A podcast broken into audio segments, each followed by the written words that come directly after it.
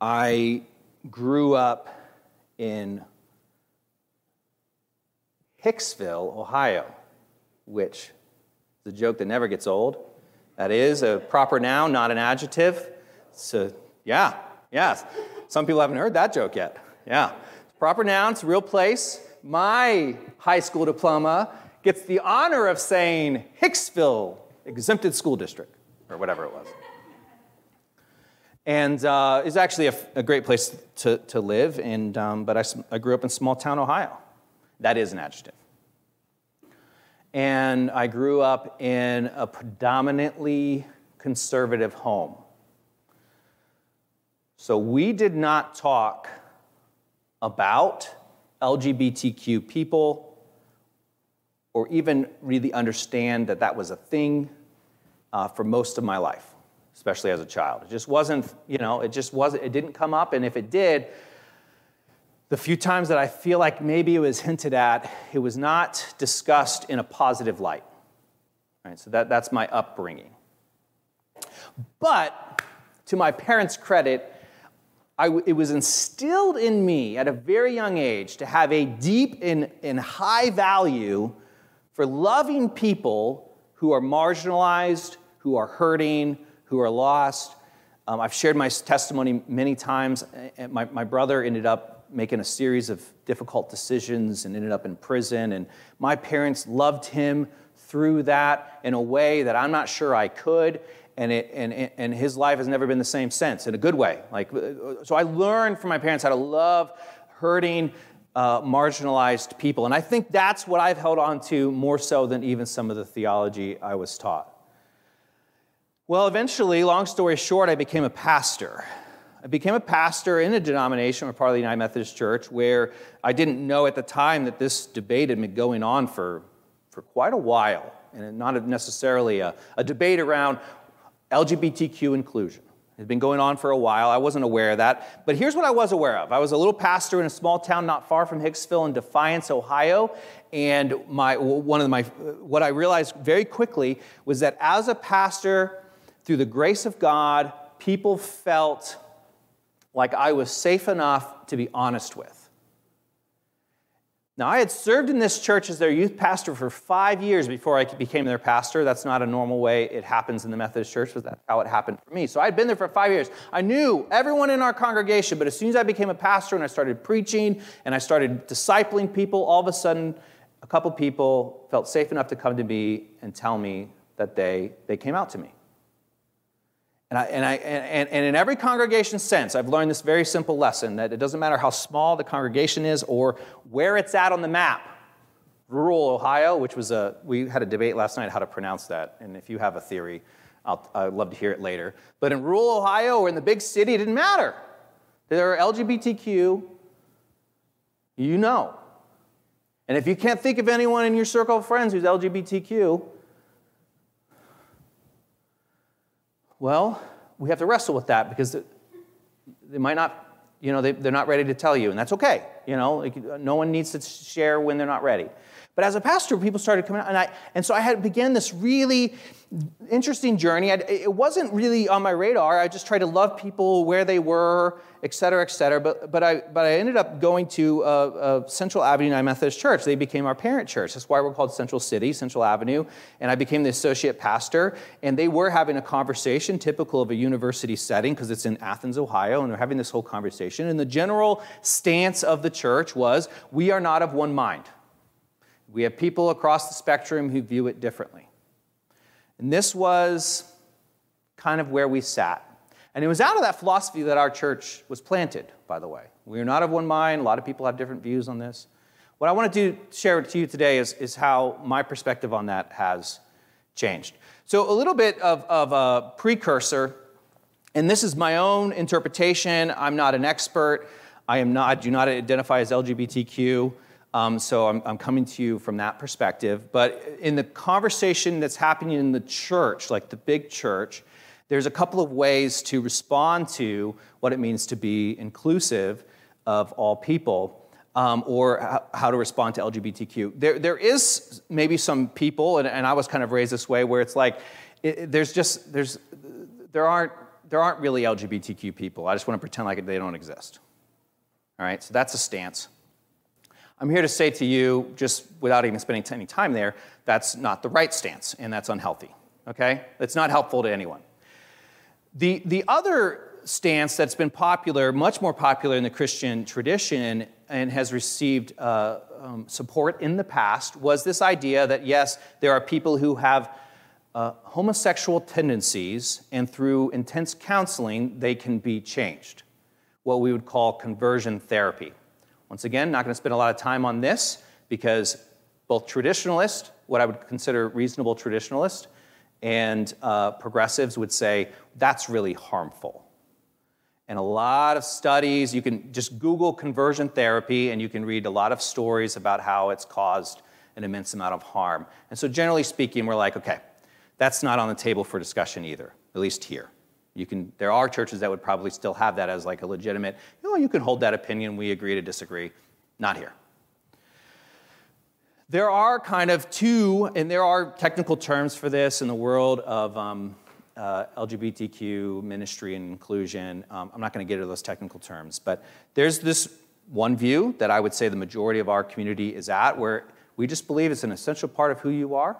You're created by God, God loves you, and, um, you know, uh, uh, be you. Continue to follow Jesus as the way God created you to be. A more traditional or evangelical approach would be maybe it is an essential part of who you are. You can't change it, but God doesn't want you to act on it. And so you need to manage it through celibacy, through discipline, through structure. Okay, so that's those were the so when I said we were at a church where it's like, okay, we don't, you know, we are not of one mind.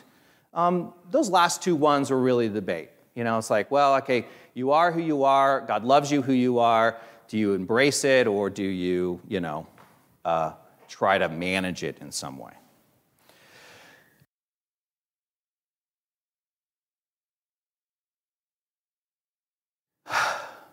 And in the midst of that conversation, there was a transition that happened in my heart in the midst of that debate. Um, and I thought long and hard how to explain that transition. And uh, I've come up with the most ridiculous illustration.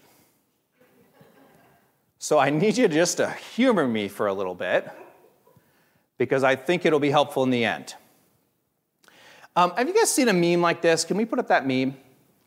Have you seen this? This is what shows up in my Facebook feed, so this is all you need to know about me. We want less of this and more of this. All right, so less of this means like highly manicured yards. You put a lot of chemicals, you kill all of the bugs, you've got the perfect straight lines. You know, that's how you know you've created this lawn that, that is such. And then, but you're like, what? The, the opposite is like let's let's have biodiversity. Let's let's embrace like let let wildflowers grow in your yard and embrace the diversity. And there's a debate, you know, and and and and I'll I'll show you my cards. Um, in our yard, we decided to have a little micro prairie. Now, that's a fancy word for saying I didn't mow part of my yard. and I thought it was awesome. You know why? Because I'm from rural Ohio. And I grew up in fields. And so I had this little mini field that was positioned just right that when I stood in my kitchen and looked out the window, I was looking at a little field. It was a very small part. Some of you saw it. Uh, I've recently had to cut it down um, to make room for some. Uh, we planted some trees and stuff, so I had to, I rearranged our yard. But there was this micro prairie for about two years. Okay, so that's the context. This is where my mind is coming from. I want to now share with you a parable that I made up that may or may not be helpful, and you just got to live with it. Okay, here's the very simple parable. I want you to imagine a hypothetical small town, and there's a city council ruling that there's a debate happening in this town on whether you're allowed to uh, let your yard get out of control and have micro prairies. Now, if you've ever been a part of a neighborhood or a homeowners association, you know this is a real debate, right? Homeowner associations, I hear, are the devil, and people no, I've never been a part of one. I just heard stories. And like people will complain that you painted your siding the wrong color. I mean, it's a real thing. So I'm not making this is believable. And so you say uh, there are people who are like the yard should be perfectly cut, a carpet of grass, and there's others like no, that's killing the bees. Give them wildflowers and let it grow and let it be natural. And people feel strongly about this because they talk to me about my micro prairie. Like, well, you know that's why you have so much mouse in your, mice in your house. And then I, you know, I'm like, biodiversity. You know, that's. So there's a debate happening in this small town. Do we go with option one or do we go with option two? And the city council rules we are not of one mind. Which, if you interpret that, it means do what you want with your house, right? Cut your grass if you want to. Let it embrace the wildness of the world and creation and all that it brings if you want to. Great. We are not of one mind. Well, let me tell you, that was not a sufficient ruling because people are still pissed. Oh, there's debate. People show up to city council meetings. They say nasty things about the natural growth people versus the manicured people. I mean, it just it's a it's a whole argument. And neighbors start hating neighbors, and it escalates all the way to the point where the mayor ends up in his office with six people in front of him. And they're all mad. Three of them are on one side, three of them are on the other, and they're debating and they're arguing, and they're like, this is how it should be, and I can't believe we're considering anything else, and blah, blah, blah, and they're all mad about it. And then the mayor realizes something. In this metaphor, I am the mayor. the mayor realizes something. He looks at all of them and he says, You all live in apartments. You don't even have lawns. And then one of the people says, Well, my son has a lawn.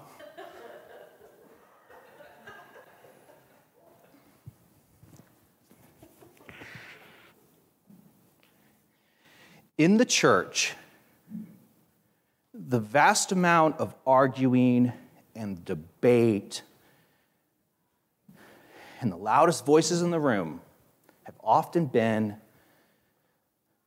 people who live in fancy lofts without lawns, and maybe they're worried it's going to impact their metro parks or something. It's going to, whatever. So the mayor decides, well, why don't I get some homeowners in here and let's hear what they have to say. So here's what that looked like at Central City Church.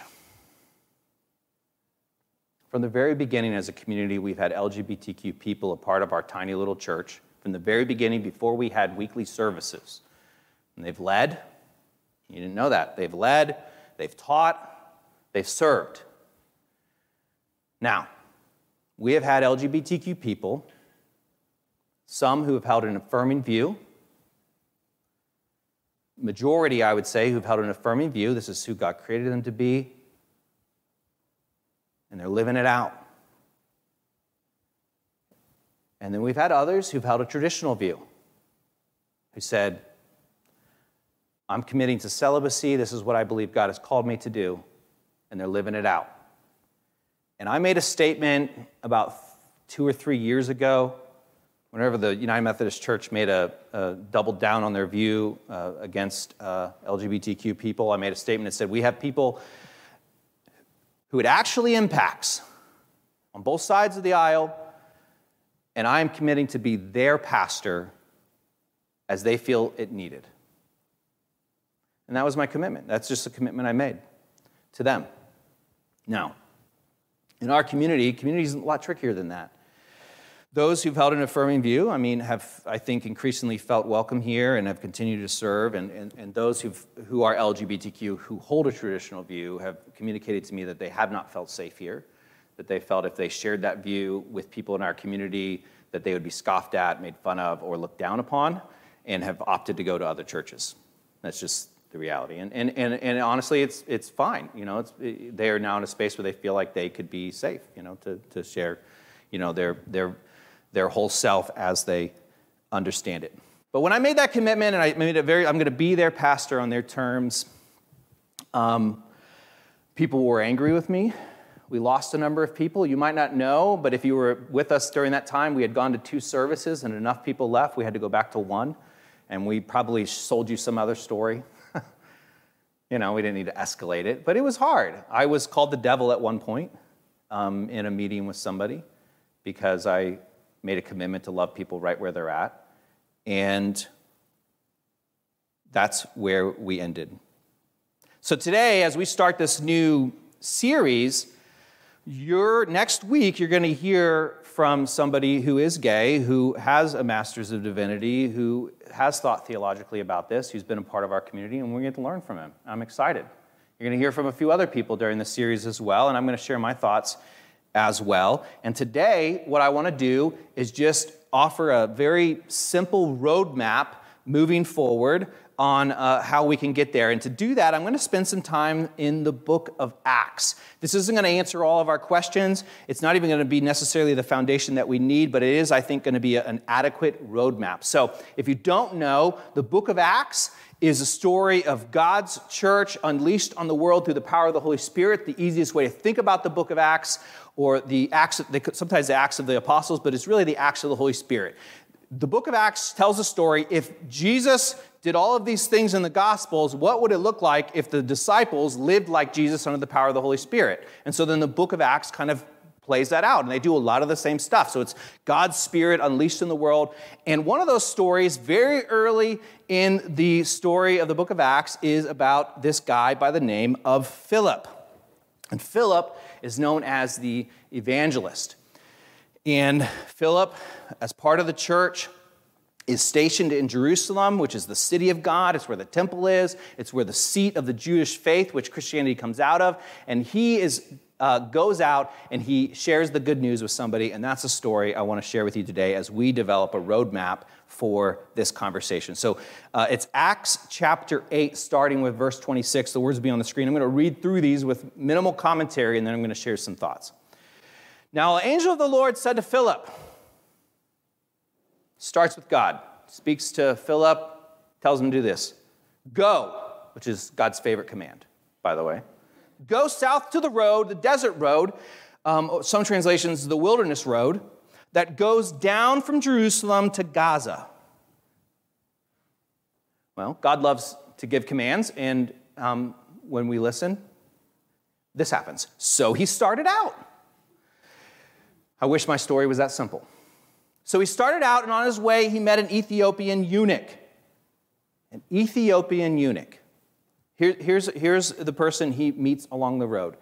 Uh, an Ethiopian eunuch means that he uh, is from Ethiopia. He's most likely a person of color. He happens to probably be also a Jew. And he's a eunuch, which means in their culture, for a variety of reasons, people would be emasculated uh, so that they were safer amongst women. So, a lot of times in royal courts, someone would be emasculated in order so they could be a bodyguard for a princess or a queen. You know, then they didn't have to worry about that that extremely strong person to take advantage of a royal, uh, uh, important woman in the royal family. So this is an Ethiopian eunuch, and it says, an important official in charge of all the treasury of Kandake, which means queen of the Ethiopians.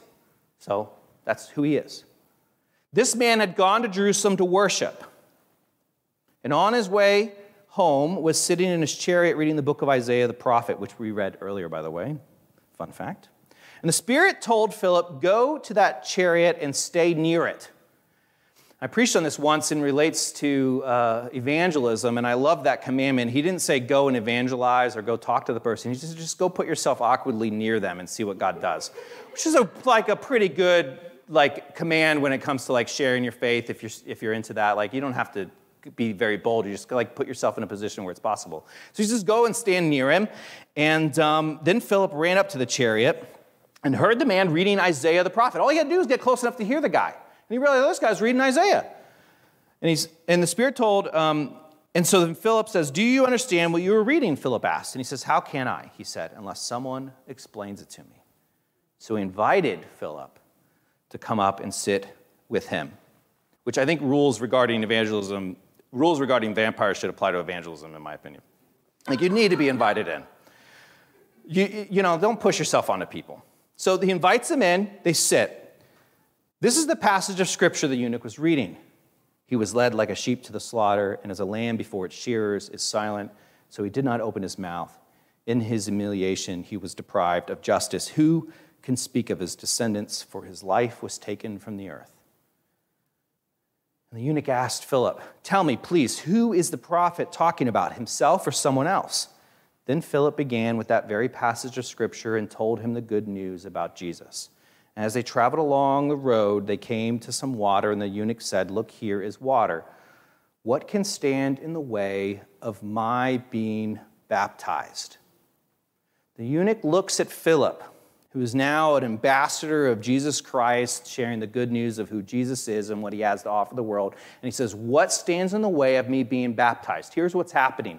This eunuch had gone to Jerusalem. And in Jerusalem, following the Old Testament laws, the eunuch, as a sexual minority, would not be allowed into the temple. Deuteronomy 23:1 says that no one who's been emasculated by crushing or cutting may enter the assembly of the Lord. That was what the script, that's what the Bible taught. That's what the Bible said. Not allowed. Not only allowed in the temple, but in the assembly of the Lord, and into real full membership into God's community. That's, that's what the eunuch was aware of. So when he asked Philip, What does it take to become baptized? there's some weight to that question. The assumption is I, I, probably shouldn't be, because here's what happening with baptism that we sometimes miss. In our American culture, and uh, uh especially around certain traditions, baptism is a commitment to follow Jesus. But, but in our tradition, and I think even in the early church, baptism replaced circumcision, which was an entrance into God's family. So you enter God's family through baptism. So what he's asking is, what would prevent me from being a full member of this new community? What is his answer? 38. And he gave orders to stop the chariot. Then both Philip and the eunuch went down into the water, and Philip baptized him.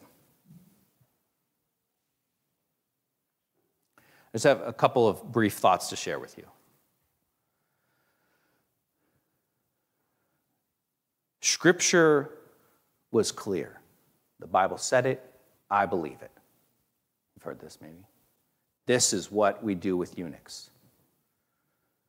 What we see in this story, in the example of Philip, is that the good news of Jesus Christ supersedes at least some of the Old Testament commands.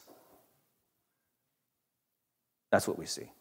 You're like, well, that's, that's not what the Bible teaches. And my response is like, which part? because it's a story. And the story didn't end in Deuteronomy.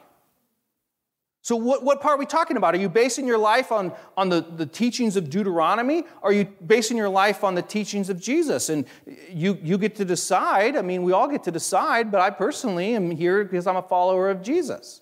And, and Philip, as a follower of Jesus, says, you know, to the answer, what prevents me from being baptized? His answer, which is unspoken, is nothing. Nothing. Do you, do you not understand how radical and scandalous God's grace is?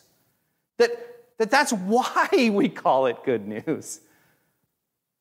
Because it's actually good news. Like, it, like actually, like this, people will be happy to hear this. That's what, do you know that's what good news means, right? That people will be like, I'm so glad you told me.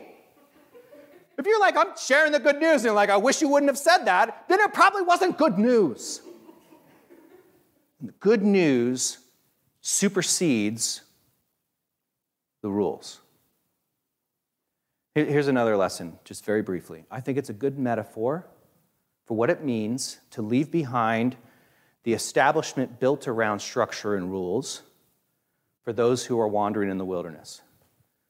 The, the Ethiopian eunuch is a story of someone who left the church. It's a, it's a story of the, the, the one sheep who left and the 99 who stayed behind. He went to Jerusalem to worship. We know he wouldn't have been fully embraced because of who he was. And he's now leaving. He's out in the wilderness, wandering. These are theological words being used here, not, not included in the story by accident. He's now wandering in the wilderness, and it's the Spirit of God who sends Philip to go find him, just like Jesus said in the parable of the 99 sheep go after the one, and you leave behind. The temple is appealing. I was thinking about this, and you know, the majority of these profound moments where God met somebody and their life was changed for the better. You know, these really beautiful moments like the story where Jesus meets a woman at the well or where he heals somebody so many of them happen in wilderness experiences where they've already been rejected by religious authority. And, and it's almost, and I haven't done a full study on this, so don't quote me on it, but it's almost like the closer Jesus got to the temple, the more conflict he ran into. It certainly was when the religious authorities were most violent. It ended with him, you know, being crucified on a cross after teaching in the temple for a week. But also, it's where Jesus is most violent. It's where he overturns the table. So, the closer he got to the temple and this powerful religious establishment, the more conflict and tension Jesus got into. But when he would reach out to people who had, in one way or another, been rejected by that community, you find this beautiful experience of God's grace and of God's healing. I, I think, once again, this is a story about what it means to leave the 99 for the one. In, in some ways, even just the parable that I, the stupid lawn maintenance parable I share with you, the, the, the point is similar to what we see around activism. What does it mean to center their own voices? What does it mean to center the voices of those who are most impacted? Here's the thing if you are a straight individual and you have strong feelings about LGBTQ inclusion, I'm not saying those feelings don't matter, but I am saying they matter a whole lot less because you know what? It don't impact you what the church decides. Which leads me to another lesson I have here. This guy asked Philip, what would, it, what would keep me from being baptized? And here's what I think is one of the most powerful parts of the story Philip doesn't hesitate. Think about this. What Philip's doing is semi controversial. But you know what? If I was Philip, and I like to, you know, I like to make sure everything's in order. If I was Philip, here's some of the things I would want to do. I would say to this eunuch, Well, let me go back and check with Peter, the leader of the church. There should probably be a church vote on this. Do we let eunuchs in? You know, there needs to be some sort of debate or some sort of, you know, I mean, he didn't even he wasn't even worried that the eunuch couldn't get circumcised, which they were still debating in the church at this point. No. He says, What, what prevents me from being baptized? And he's like, Stop the chariot. Let's get you baptized right here. No hesitation. Oh, the authority that comes from the good news, do not overlook it. It is greater than any other authority in the world.